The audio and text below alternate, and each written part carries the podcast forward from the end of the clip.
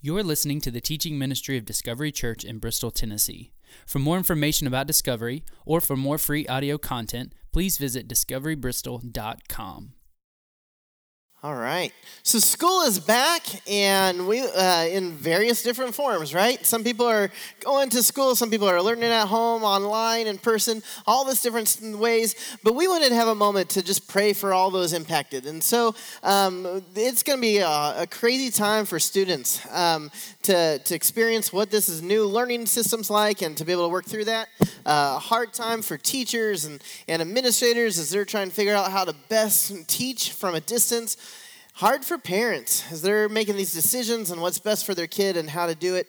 And so we just want to take a moment to pray in the middle of our service for this as kids are going back, as college students are going back. And so I, I want to ask if you are a student, uh, rather from college on down, if you are a parent of a, of a child going back to school, if you are a teacher or an administrator or somehow uh, working with the school system and impacted by this, if you would stand for a moment because we would like to pray for you. And so if you will stand, uh, if you are any of those things, a, a student, a, a, parent, anything, um, while they're standing, uh, if you guys will look around, those that are still seated, um, look around at the people that are standing, and we're going to pray for them. And so um, normally we might come around them and put our hands on them, and we can't do that anymore. All right, and so we're just going to put our hands up from a distance and pray for them. And so if you will stand up and, and point your hand towards someone close to you, uh, I think this whole section standing. So someone point their hand over there because they need prayer. No one's no one's there to pray for them. So um, sorry guys, we'll pray for you. All right, and so if you if everyone will stand now, and we're just going to pray. Um, point your hands towards some of these people, and let's just pray for, for what's about to happen in their lives. So, if you guys will pray with me, God, we just lift up these students um, that they'd be able to experience you. Um, God, through uh, their learning, that they would their, their learning would be to discover new riches that is in you, ways that you have created things, uh, what you have mastered and put together that they're discovering and learning. God, for the relationships, friendships, the interactions, let it be glorifying to you. God, I lift up the parents as this is a hard time, an anxious time, a time that none of us would ever thought we'd have to figure out how do we send our kid to school? Should we send our kid to school? And, and so forth. And so I just lift up the parents that they have wisdom in your peace. And Lord, uh, lastly, just lift up all those teachers, administrators, uh, people that work in the school system that they would find wisdom uh, from you, that they'd find peace from you. That in the midst of so many people having opinions and, and obviously vocal with the opinions, let them hear your opinion that they are loved, that they are precious. Thank you for allowing them to be the hands and feet of you as they care for these students, whether it be from a distance or in person.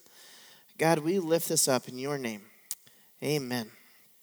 We are praying for all you as you head back to school. Uh, as you go from this time of chaos, we're talking about this chaos of uh, when are we even sending students back?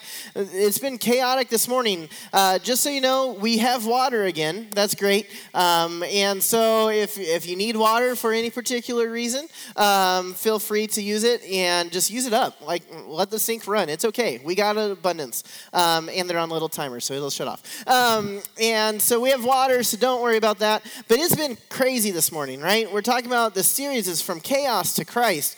And this morning, uh, we got here and the alarm was going off. And so I called the security system and gave them our code. And, and we, I hit the silence button. And then about five minutes into first service, the alarm went off again. And we got phone calls again. And, and we couldn't figure out how to turn it off. And so we had keep just hitting silent over and over. And I tried disconnecting things, which I don't think you're supposed to do. But we, we tried. And, and so there's something, I don't know, in the water system. They asked me where the water heater is. I don't know. And so I was like, beats me. Let's, let's go look. And so they, I think they found it. But um, so it's been chaos. And so to share all that, uh, last service, I'm busy dealing with an alarm, and then 30 seconds later, uh, I quickly come back here and I'm up on stage sharing about God. And so it made me laugh because truly, like, this is chaos to Christ in that five minutes. But that's been our past five months, right? That, that we've been in chaos and we need to be able to find Christ in the midst of it. That in, in, a time where we don't even know how we're sending kids to school, that we can find Christ. And a time where we're looking for jobs because everything fell apart. In a time where uh, just going to a store seems a struggle. How can we find Christ in the midst of this chaos? And so we've been doing this series, Chaos to Christ, and we're looking at the life of David. And so we're going through David, and it covers part of 1st and 2nd Samuel. And so we have a little timeline to do a recap, and then also we're going to jump a couple key points to be able to get to the next text in, first, in 2nd Samuel chapter 7 today. And so follow along with me. We're going to go through some of David's life real fast. We have chapter 15 of 1 Samuel. God rejects Saul as king. Saul was the king of Israel. He was doing a good job. Then he starts turning away from God. And God says, You're no longer going to be the king. I'm taking my spirit from you. And he places his spirit on David. That's what we saw in the first week of our series, 1 Samuel 16, as Samuel goes and anoints David as the future king. Just a little teenage shepherd. He's got a long way before he becomes king, but he's anointed as king. The next thing we see is David is face, is goes to the battle line to take food to his brothers, and he hears the taunting of Goliath. He battles Goliath, kills him, holds up his head, and is victorious. We see this David and the story of David Goliath, and as he goes and he takes the head, he meets Saul's son, Jonathan. And this friendship grows, and that was our next week, was looking at the friendship between David and Jonathan. Saul becomes aware that the Spirit of God has left him and the Spirit of God is now with David, and he becomes greatly jealous, and, and pride creeps in. And Saul begins to try to, to attack David and kill David, throws a spear at him in, in the, in the temple or in his palace tries to kill him. David runs. And David goes and he meets with Jonathan. Jonathan tries to find out hey, is it okay for you to be back? Or, or is my dad still crazy and wanting to kill you? Turns out dad's crazy and he sends David out and David then flees. So David is on the run. We get that in 1 Samuel 20 through the beginning of 2 Samuel. And during that time, he meets Abigail. We looked at that last week, the story of Abigail and Nabal. Nabal means fool. Abigail was beautiful, intelligent. And once Nabal, her husband, dies, Abigail is single, right? And so David proposes, Abigail accepts, and she's the future queen, but they're on the run. And so they are still fleeing, and uh, eventually Saul and his sons, and this is a part, that's where we were last week, this is a part we're kind of glossing over. Saul and his sons die in a fight against the Philistines. Saul takes his own life, his sons, not all his family, but uh, the, the next heir to the throne, Jonathan, dies in this battle.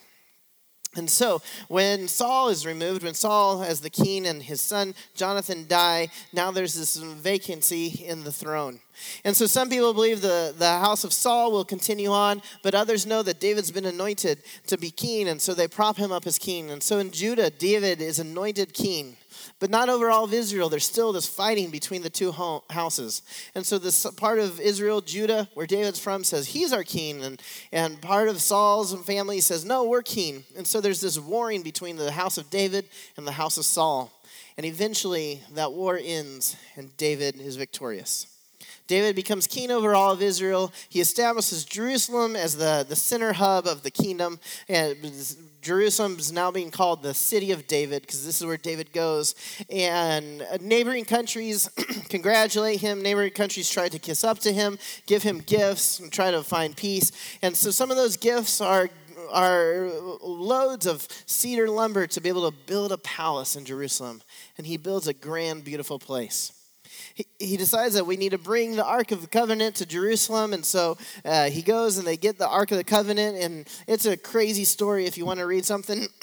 excuse me, read that story sometime. That's chapter 6 of Second Samuel. As the covenant comes, the Ark of the Covenant comes to Jerusalem and it finally resides. And this is where we pick up, back up on our story. If you have your Bibles, open it to 2 Samuel chapter 7. We just covered a whole bunch. I apologize for the quick whirlwind tour of David's life, but this is where we've been up to this point. And so uh, this is where we're at. 2 Samuel chapter 7. We have David in the city of Jerusalem in his grand new palace, and he's sitting on the on the patio with Nathan. Nathan was like the, the priest, he was the prophet of Israel. He's like the priest of Israel, the, the pastor of Israel, like the Billy Graham of the time. And so he's sitting on this patio with Nathan overlooking his city. Verse 1 After the king was settled in his palace, and the Lord had given him rest from all his enemies around him, he said to Nathan the prophet, Here I am, living in a house of cedar, while the ark of God remains in a tent.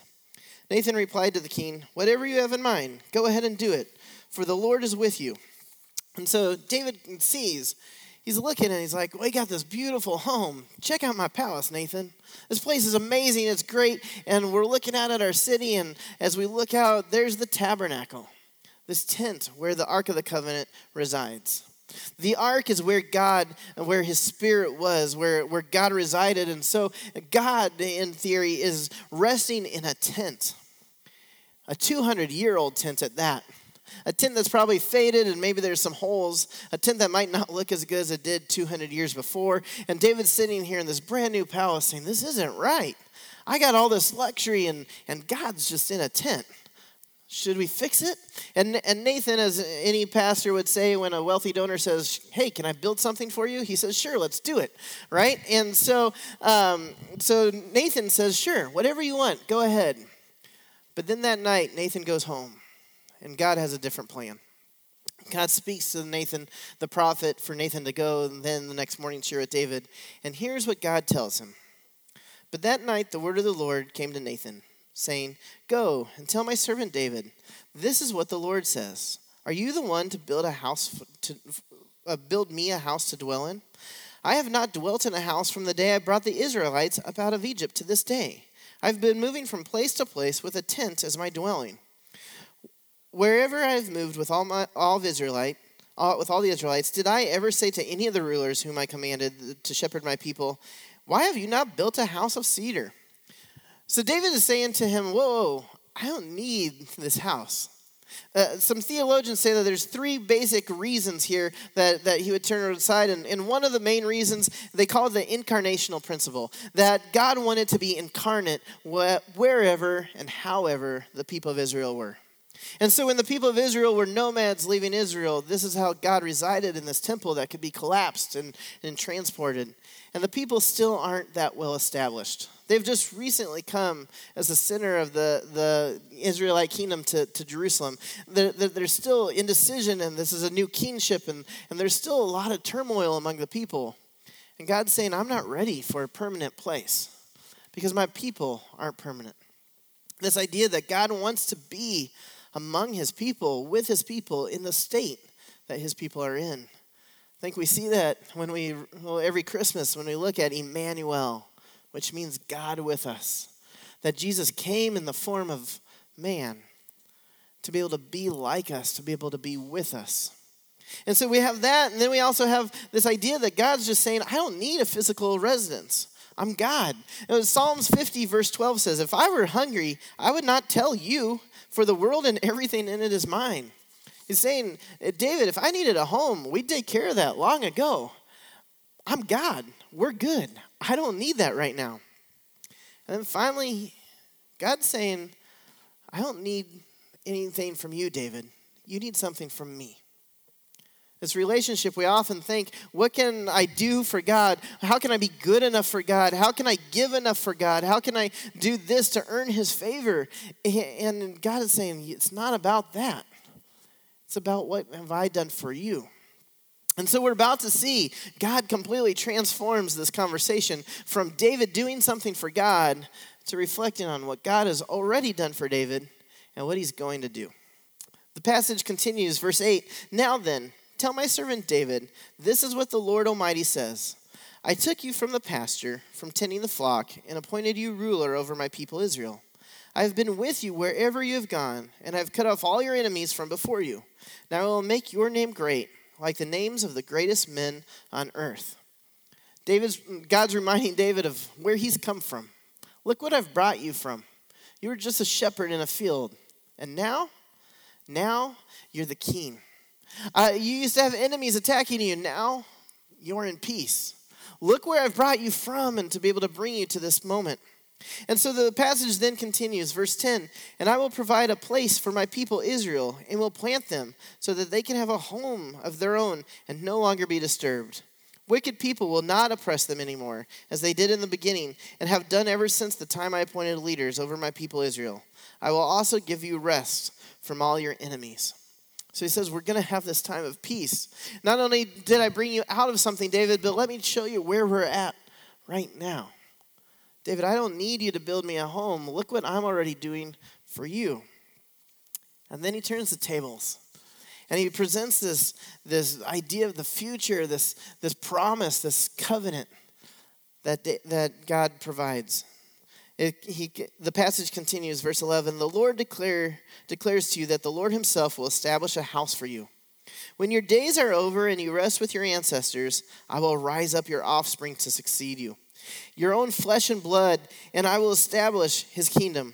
He is the one who will build a house for my name and I will establish the throne of his kingdom forever. I will be his father, and he will be my son. When he does wrong, I will punish him with a rod wielded by men, with flogging inflicted by human hands. But my love will never be taken away from him, as I took it away from Saul, whom I removed from before you. Your house and your kingdom will endure forever before me. Your throne will be established forever. Nathan reported to David all the words of this entire revelation. God is making a covenant with David. This is significant. There's several covenants throughout the Bible, and this is a covenant he makes with David. A, a, covenant, we often would describe it like a contract, but it's very different than a contract. A contract has both parties agreeing to something and coming together. But where a covenant is is all dependent on one party fulfilling the agreement. a, co- a contract is different that if I have a contract with the phone company, if I don't pay my bill, the phone company will cut my line. But if they don't follow through and provide me with good service, I can end our service. That is, both of us have to hold up our end of the bargain with that contract. But with a covenant, it's different. With a covenant, we'll see throughout the Old Testament that God has made a promise to the people time and again.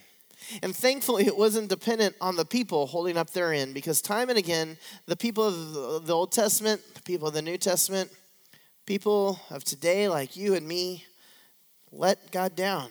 We sin, we make disappointments for Him, and He still holds up His end of the covenant to give us eternal life and salvation. The Old Testament has several covenants, and we'll look at those real quick. The first is the covenant at creation. That was established that God would be with mankind and that he would be the God over them. And then we have the, the covenant uh, with Noah after the flood, as we share with our children that there is uh, that when we see a rainbow, this is a promise that the, that God would never flood again, that he would never wipe out mankind, and that he would not destroy the wickedness, but that he would continue to love us in spite of it. Then we have the covenant with Abraham. This was a covenant to Abraham that he would be the father of, of many nations, that he would have great descendants, and that he would have great land. And so we have that covenant, and then after the people are after the people of Israel leave Egypt from slavery and go to the promised land, we have the covenant with Israel. And this is a covenant that he would be the God over their people and that the world would see God through them. We then have this covenant with David this covenant that there would be a king on the throne of the kingdom of David, and that that king would reign forever. That through the Davidic line, his, his kingdom would be established forever. And then in Jeremiah 31 through 33, we have the new covenant laid out. This new covenant is a covenant that is fulfilled that's the fulfillment of all the covenants. This is, is this is illustrating the covenant that would be fulfilled of all the covenants that god would dwell forever that a divinely appointed davidic king would reign eternally that creation would be reaffirmed and sin and death were no more. And jeremiah is pointing to this new covenant and jesus fulfills that covenant. The, the new covenant was kind of a summary of it, all of them, and Jesus fulfills that and saying he fulfills all these covenants that Jesus provides this. We see this, this is spilled out to us in the book of Hebrews, chapter 9. Verse 15 says, For this reason, Christ is the mediator of a new covenant, that those who are called may receive the promised eternal inheritance, now that he has died as a ransom to set them free from the sins committed under the first covenant. The first covenant was creation, and Adam and Eve sin. And because of that, sin enters this world, and we are all fallen. And Jesus would come and take away those sins. It says, otherwise, it continues on in chapter 9, otherwise Christ would have had to suffer many times since the creation of the world. But he has appeared once for all the culmination of the ages to do away with sin by the sacrifice of himself. Just as the people are destined to die once and after that face judgment, so Christ was sacrificed once to take away the sin of many, and he will appear, appear a second time, not to bear sin, to, but to bring salvation to those who are waiting for him. Jesus Christ fulfilled these covenants. This is an amazing truth to grab onto. To see that there was this promise that God would uphold his end, and the people of Israel, they kept dropping the ball. They wouldn't hold up their end. They wouldn't be faithful. The people of the New Testament wouldn't hold up in their end. They wouldn't be faithful. You and I wouldn't hold up our end, wouldn't be faithful, and yet God still does. Jesus died for our sins to fulfill all these promises. Have you accepted that? Have you realized that? Have you fully embraced that you are that you have salvation because of what Jesus has already done? Have you accepted Christ as your Savior? Have you been baptized? Have you been brought into His family? If you haven't, I want to encourage you. Come see us in the prayer room. Mike is in the prayer room, and he would love to talk to you about this. Come see one of the elders in the fireside room afterwards. Come see me outside. I'd love to tell you about this amazing, life changing covenant God has with each one of us and your opportunity to accept Him as your Savior and to give your life over to Him. And so we look at this passage and, and the, the Davidic covenant, and we said Jesus fulfills all this. And so if Jesus fulfills this prophecy, this covenant, then there's something that's kind of stands out. There's something that's hard to swallow in this passage. And so let's look at it again, verses 12 through 16. When your days are over, and you this is God telling Nathan to tell David, right? When your days are over and you rest with your ancestors, I will raise up your offspring to succeed you, your own flesh and blood, and I will establish his kingdom. He is one who will build a house for my name, and I will establish the throne of his kingdom forever. I will be his father, and he will be my son. When he does wrong, I will punish him with a rod wielded by men, with flogging inflicted by human hands. But my love will never be taken away from him, as I took it away from Saul, who I removed from you from before you. Your house and your kingdom will endure forever before me. Your throne will be established forever. This idea of doing something wrong it raises a flag for me when I see that and I'm thinking, this is about Jesus. And then wait, but Jesus didn't do anything wrong. Jesus was without sin, and, and yet he died on the cross for our sins, but he didn't do anything wrong. And this is an example. Often, many of the prophecies in the Old Testament, and I, I wanted to make sure that we saw this, has what they call a dual meaning. It's like two mountain peaks. When you're looking at them from a distance, they look like they're right next to each other. But when you're up close, you realize that they're miles apart. And when we see these prophecies from a distance, they look like it's the one and the same, but when you get up close, you realize that it's, that it's very interwoven, that there's two parts, a dual meaning. And so Solomon, David's son, the next generation, would be a great king, would be one of the, the wisest man uh, ever on earth, and yet he would do wrong.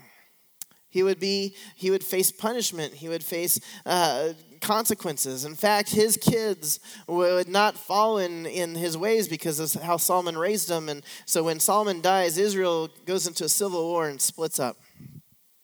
And so there's that meaning of the prophecy that God is predicting already what is going to come in the next generation. And then there's the part of the prophecy that is predicting what Jesus would fulfill. That for generations to come, forever and ever, the kingdom would reign the kingdom would be established. That someone from the line of David who got Jesus is from the line of David. If we open up the, the beginning of the Gospels, you'll see a genealogy that runs through from some of one from all the way from Adam and Eve, and you see that Jesus is connected to David. He is from the throne, from the line of David, but is but he goes on the throne and reigns forever because he conquered sin, and he is now forever our king if we're willing to accept him as such. And so you have this great covenant that David could never hold up his part of the bargain, and so we are blessed that it was a covenant, not a contract. That this is a, a promise that God has with David And because of that promise, Jesus came through David's line. Jesus died on the cross and rose again. Jesus established a kingdom that would reign forever, that you and I can benefit from this covenant. This chapter is about us, of meaning that this chapter is impacts us, that we are beneficiaries of this of this chapter. We are beneficiaries of this covenant, that his reign is forever because Jesus died and, ro- and conquered sin and rose again. You and I have eternity in heaven if we've accepted him as our Savior. And so David hears this from Nathan. And David's response is beautiful. He has a prayer, and this prayer is different from the prayers that we've seen in the past. In the past, David's been on the run, and now this prayer, he's got a deeper, more intimate relationship with God. All that time on the run, all these struggles he's gone through has grown him to a deeper relationship. And so he has this prayer, and we come to the end of the prayer in these two verses, verse 28 and 29. Sovereign Lord, you are God. Your covenant is trustworthy, and you have promised these good things to your servant. Now be pleased to bless the house of, the, of, your servant, that it may continue forever in your sight. For you, sovereign Lord, have spoken, and with your blessing, the house of your servant will be blessed forever. David's whole focus is on the Lord. His focus isn't on what he, what he can do. That's what his hope was. Let me do something for you, God. Let me build a home for you. And he hears this response and realizes it's not about what he can do for God, but what God will do for mankind. This blessing that will reign forever. And so we see this chapter, uh, a very detailed chapter, a chapter that's, that's very impactful for all of time, a chapter that's been fulfilled by Jesus with the Davidic covenant, a chapter that's very significant. And what do we take from this chapter? Uh, I, as I was looking at it, I saw four major insights, four areas that we could that we could explore, and and uh, one of these might hit home with you. One of these might, God might press on your heart. One of these or two of these might not. Maybe God is speaking on one of these areas in your life right now from this chapter. There's the insight of grace. We see God's grace throughout all this. That David wants to build a home for his God. And God doesn't need that. See, this idea wasn't a, wasn't a, a, strange one at the time. King Tut built a, wanted to build a temple for the Egyptian god Amon Ra. And Amon Ra allegedly said that if you build the, because you built this temple, your kingdom will reign to all the earth. And, and his kingdom did not, the Egyptians did not spread and conquer all the earth, and, and this promise didn't work out. But this was a concept that, that King Tut would build a temple to make Amon Ra's name known. And because his name was known, then the God would bless the king. It was based on what I could do, and then I would bring attention to God, and then God would reward me. And Christianity is completely flipped around. There's nothing that we could do that's enough for God. We can't be good enough. We're not going to know enough. We're not going to be able to earn our way into heaven, earn our way into relationship with Him. Jesus has already done enough. On the cross and His death and His resurrection, He did enough for us to have salvation, for us to have eternity with God. I talk to people a lot about baptism, and, and people and I'll say, Do you believe that Jesus is the Son of, of God and that He died for your sins and rose again? And they say, Yes. And do you b- believe that He's your Savior? Yes. Do you want to live for Him? Yes. Why aren't you baptized? And the answer is often, I don't know enough. I'm not good enough. What if people think I'm a hypocrite and see me sin, meaning I, I can't be perfect enough? It's not getting baptized, it isn't about you doing enough. It's about confirming that Jesus has already done enough. If that is where you're at, if you're in this debate, if I should get baptized, if I should give my life over to the Lord, I want to encourage you. There's nothing else for you to wait on because you're never going to reach enough. Jesus already did. And come talk to us, and we would love to walk you through that, to share in that rejoicing that Jesus has already done enough and to dwell in this idea of grace. That it's not based on anything we could do, it's based on what God is willing to do. We can't earn his favor, God would already give it because God is full of grace. Perhaps from this story, we, we get insight into giving. You see, David had a very noble idea. In, in fact, when this story is told in Chronicles, Chronicles is very similar to, to 1st and 2nd Samuel. And Chronicles uh, says in 2nd Chronicles 6 8, God's response was, Since it was your desire to build a temple for my name, you have done well to have this desire. It wasn't wrong of David to want to do this. But God is saying, I don't need that. I want you, David. He's willing to build the grandest home for God uh, ever in all the kingdom. And God is saying, I don't want that. I want a relationship with you. Let's talk about this relationship. Let's talk about how I brought you out of a, out of a field as a shepherd and placed you as king. Let's talk about how, how your, your, your house will reign forever. I want this relationship with you. And so when we look at giving, whether we're talking about finances or our, our time, it's not about guilt it's not about a, a, an idea that you have to give a certain amount. It's about a desire to. It's about that's built out of a relationship with the Lord. That you, if you give a ton, or perhaps you don't give at all, either way, what is your motive? Is it a desire to be with God? And how are you acting accordingly out of that heart's desire? How are you acting accordingly to love the Lord your God with all your heart, soul, mind, and strength? Is that coming through in the way you give? That's what God's looking for is our heart and that relationship.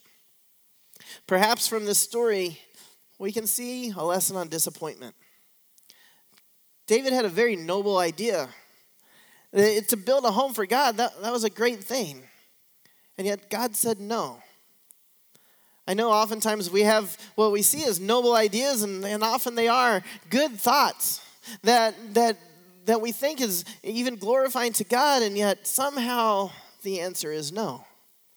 That that relationship somehow ends up being a no. That job somehow is a no. That college you want to get into is a no. That desire to have a child ends up being a no and we're lost in this disappointment and wonder. And I can't help but think David must have been wondering, why would you not want me to build this house for you? This is a good thing, and yet you say no. Sarah and I, for many years, wanted to have kids, and, and, and we tried, and it just didn't seem like God was going to bless us with children. And we had a lot of tears and a lot of prayers for year after year after year. And then we were thankful God blessed us with Abigail and then blessed us with Isaiah, and then kept blessing us, and, and we now we can't stop. And and now uh, we have a two-year-old, and and now it's a lot later in life than I thought when we'd have a two-year-old. So uh, we'll have her graduation party, high school graduation party at the nursing home where I'm living. But uh, you're all invited if you'd like to come. But this is this is where we're at. That God's continuing to bless us in this way. But there was a time when we were just lost in disappointment. And perhaps as I look back now, I see that that time was a time that God was building me to be the man these kids needed, to be the husband Sarah needed. That had we had kids when, when we wanted to, we went through a really hard time there.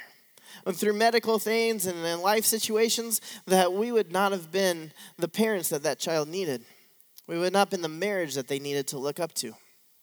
And so now I see that his no was his plan. It was not my plan at the time but it was God's. And so maybe as we see this story, you're going through a time of disappointment, a time of wondering why. And, I know these words are, are hard to hard to hear because they were for me, but to realize that I need to trust in God in the midst of these hard times. And to be able to come to Him boldly in prayer, not necessarily for what my desire is, but for my heart to be the same as God's desire and to come boldly before him. And perhaps the, we get from this story just the insight into God's kingdom. That this story is bigger than David. David thought it was about him. He finally made it as king and let me build a house for God, and this reign is going to be great. And, and God tells him, Let me tell you, this is way bigger than you, David. Let me tell you, this is bigger than your lifetime, bigger than your son's lifetime. This re- kingdom, this, this house of David will reign forever. Jesus is going to come, the Messiah will be here, he'll fulfill the covenants forever. The story is so much bigger than David's. The story is so much bigger than your story and mine.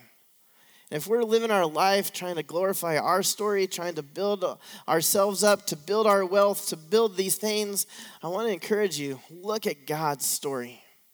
Would people be able to have seen God and be pointed towards God's kingdom this week in your life? In your school, at your work, at your home? Would people draw closer to God because of you? And if that's not the case, I want to encourage you look at the kingdom. Look at the story of the kingdom more than your story. And so, uh, uh, if you, like I said, it's hard for me to focus on multiple things. If, if you know me, it's hard for me to focus on one thing sometimes. But I want to encourage you zero in on one of these four. Don't try to tackle all four, but what is God speaking to you? Where is an area in your life that you might need to look at this week? Do you need to look at grace? Do you need to look at giving? Do you need to look at uh, where's God in disappointment? Do you need to look at God's kingdom? And perhaps go back and reread the story through those lenses. For me this week, it was about grace. Uh, I'll admit with you uh, this week I was been frustrated. I've been angry that Christians are, are fighting each other on social media over all that's going on, and, and churches are bickering at one another about this is how you're supposed to act during this time, and this is how you're supposed to act. And, and I get phone calls telling me that we're doing the wrong thing, and emails telling me we're doing the right thing, and, and uh, just getting, to, it was getting to me, and I was getting angry. And Wednesday, Sarah and I had a time to, to talk, and and I realized I'm not giving God's grace. I'm not giving God's grace to the people that are, are bickering at each other. I'm not giving God's grace to perhaps the places that I'm being judgmental. And I needed to step back and look at this through God's eyes and to give the grace that He has. And so, uh, as is often, you know, when you say if you pray for patience, God's going to give you an opportunity to have patience. I was praying for God's grace and then comes Thursday night, I was on the line on hold with AT&T. We were having some problems, and I talked to a lady, and then she said, "I said, can I talk to your supervisor because she couldn't figure it out?" And she said, "Sure." And I get on, and the recording says, "You'll be helped in eight minutes." And I thought, "All right." So I put on speakerphone. An hour and 22 minutes later, uh, the speakerphone finally stops the music, and a voice comes on, and Sarah and I are sitting there watching TV late at night, and I was like, "Oh, here it is." And there, it was a quick recording that said. Due to unforeseen circumstances, your call will be disconnected now. Goodbye. And it just hangs up. And I was like, what? And, and I thought about being upset, and then it hit me. I wonder if they disconnected with a lot of people. And I wonder if a lot of people are going to be calling in. And those people that are on the other end receiving are going to get angry people yelling at them, swearing at them, letting out their frustration. And so I just told Sarah, I said, we should pray for those workers at AT&T because God had been working on my heart for grace. Monday, that would not have been my answer. All right, uh, I'll be honest with you. It's not like, oh, he's a preacher. That's why. No, Monday, I was, I would have been angry. Friday or Thursday, when I'd been studying this chapter, when I saw that I needed to dwell in God's grace, I prayed for him. Where do you need to focus on this week? Perhaps grace with me. Perhaps it's on giving. How are you going to give to the Lord? Perhaps it's on disappointment.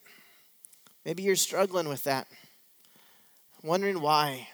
And maybe it's to dwell in the story that God has the ultimate answer. Maybe it's on His kingdom to look beyond you and to see there's something grander.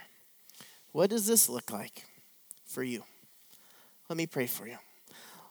God, I just pray that this story, this story in first in Second Samuel chapter 7 is one that we can take to heart that we can draw closer to you in your grace, that we can see that it's not about what we can do, but about what you've already done, that we cannot do enough to earn your favor. You have already done enough to earn our salvation. And God, let us appreciate that. If there are people here this morning that need to give their life to Jesus, to, to follow him and be dedicated disciples of him, let them be impacted by you to, to follow that grace and go talk to someone today. God, if it is this idea of giving, if we've been giving out of guilt or out of, uh, out of just a have to, let us give out of a spirit of desire. Help us realize that what you are seeking is a relationship with us, and, and what we give flows out of that. Help us have that relationship with you first and foremost. God, if there's people here that are struggling with disappointment, can't understand why that door's been closed, God, help us be able to lean into you, to seek what you are wanting with our lives, to help us know that you are God and that your plan is grander. And God, talking about your grand plan, if there are people here that just need to be refocused, that we've been living for ourselves, we're living for our glory, for for money, for material possessions, for for fame, for relationships, for pride. God, let us put all that aside and live for you.